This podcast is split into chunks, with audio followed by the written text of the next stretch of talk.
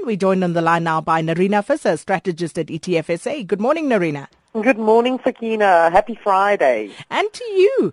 And, and, and of course, everybody's talking about uh, Homo Naledi. So let's talk about Homo Naledi because, you know, uh, South Africa obviously made worldwide headlines yesterday with this find. Um, but, you know, does this present any other benefits for us? You know, it was so nice to see South Africa making headlines around the world for, for the right reasons or for good reasons for a change yesterday. Um, an amazing, uh, certainly archaeological and scientific discovery and has firmly put South Africa and in particular the cradle of mankind back on, on, on world maps. Um, and, and I think there, there are some very definite benefits for us to be had. One would like to think that this, this certainly provides a boost for um, a particular type of tourism, certainly your scientific tourism tourists, um, but even just people in generally interested about uh, the, our history, where we come from as a, as a mankind.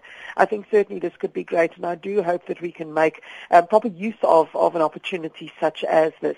But I think another very important benefit for me is in a, in a country that is short on science and maths um, education and the demand for it. I think this type of exciting find is exactly the sort of thing that you need to really light a fire under children. And I, I, am excited to think that that uh, school children will be doing visits to um, to uh, um, this find to go and see it, and that it will ignite a fire within children to say, you know what, there's actually an opportunity here for a very interesting and fascinating career, and uh, and that it will see a boost in in the education numbers around science in particular. And let's hope it does just that. Now, uh, speaking of history, Nerina, although um, a bit more recent, today marks the 14 year anniversary of 9 11. Now, what has changed in the global economy and markets since then, or perhaps because of it? Well, I think one of the things that we probably know was the immediate impact was the impact that it had on, on markets, um, in particular equity markets. Uh, you might recall at the time that the, the U.S. stock market closed for four full days, and when it reopened, it had its single biggest day drop um, on, on history or in history, um, and, and, certainly recovered from that. The U.S. economy was already into a, a very weak period and into a recession um, in 2001 when the attack attacks happened, and it just pushed it further into into the recession at the time.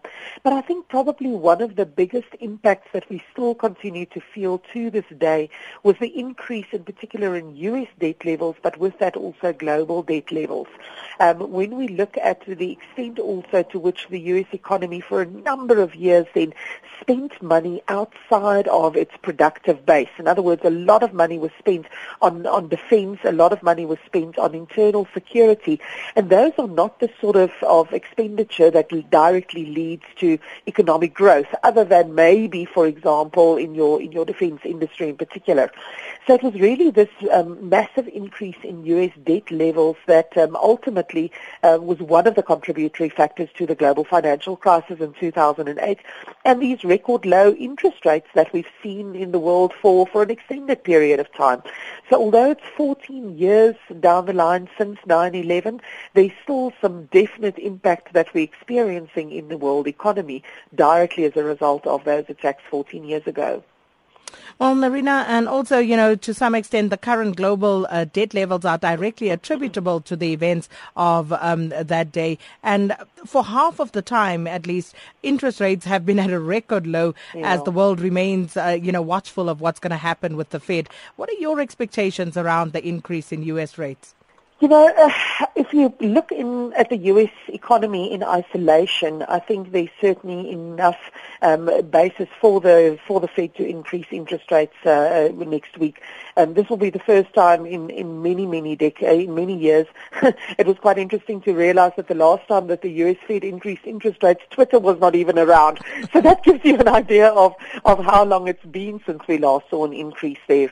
But the problem is, of course, that the U.S. economy is not operating in isolation inflation, and in fact, it has a significant impact on the rest of the world. So for me, the question really comes down to to what extent will um, Janet Yellen and her team take into consideration the impact of what they do on the world economy, if at all. Um, I, you know, I'm in the in the camp where I'm almost wanting them to just get it over and done with. I think so much is is um, hinging on this when, what, how. We know it's going to come, whether it's now or October or November or December, doesn't really matter all as much as as far as I'm concerned. And I would actually now just prefer prefer them to to get it over and done with so we can move on. But um, I think the, the the market pundits at this stage are looking at probably less than a one in three or one in four chance that they will actually increase those rates next week. Um, so yeah, let's let's wait and see. By by this time next week, um, it'll it'll all be in the in the knowing.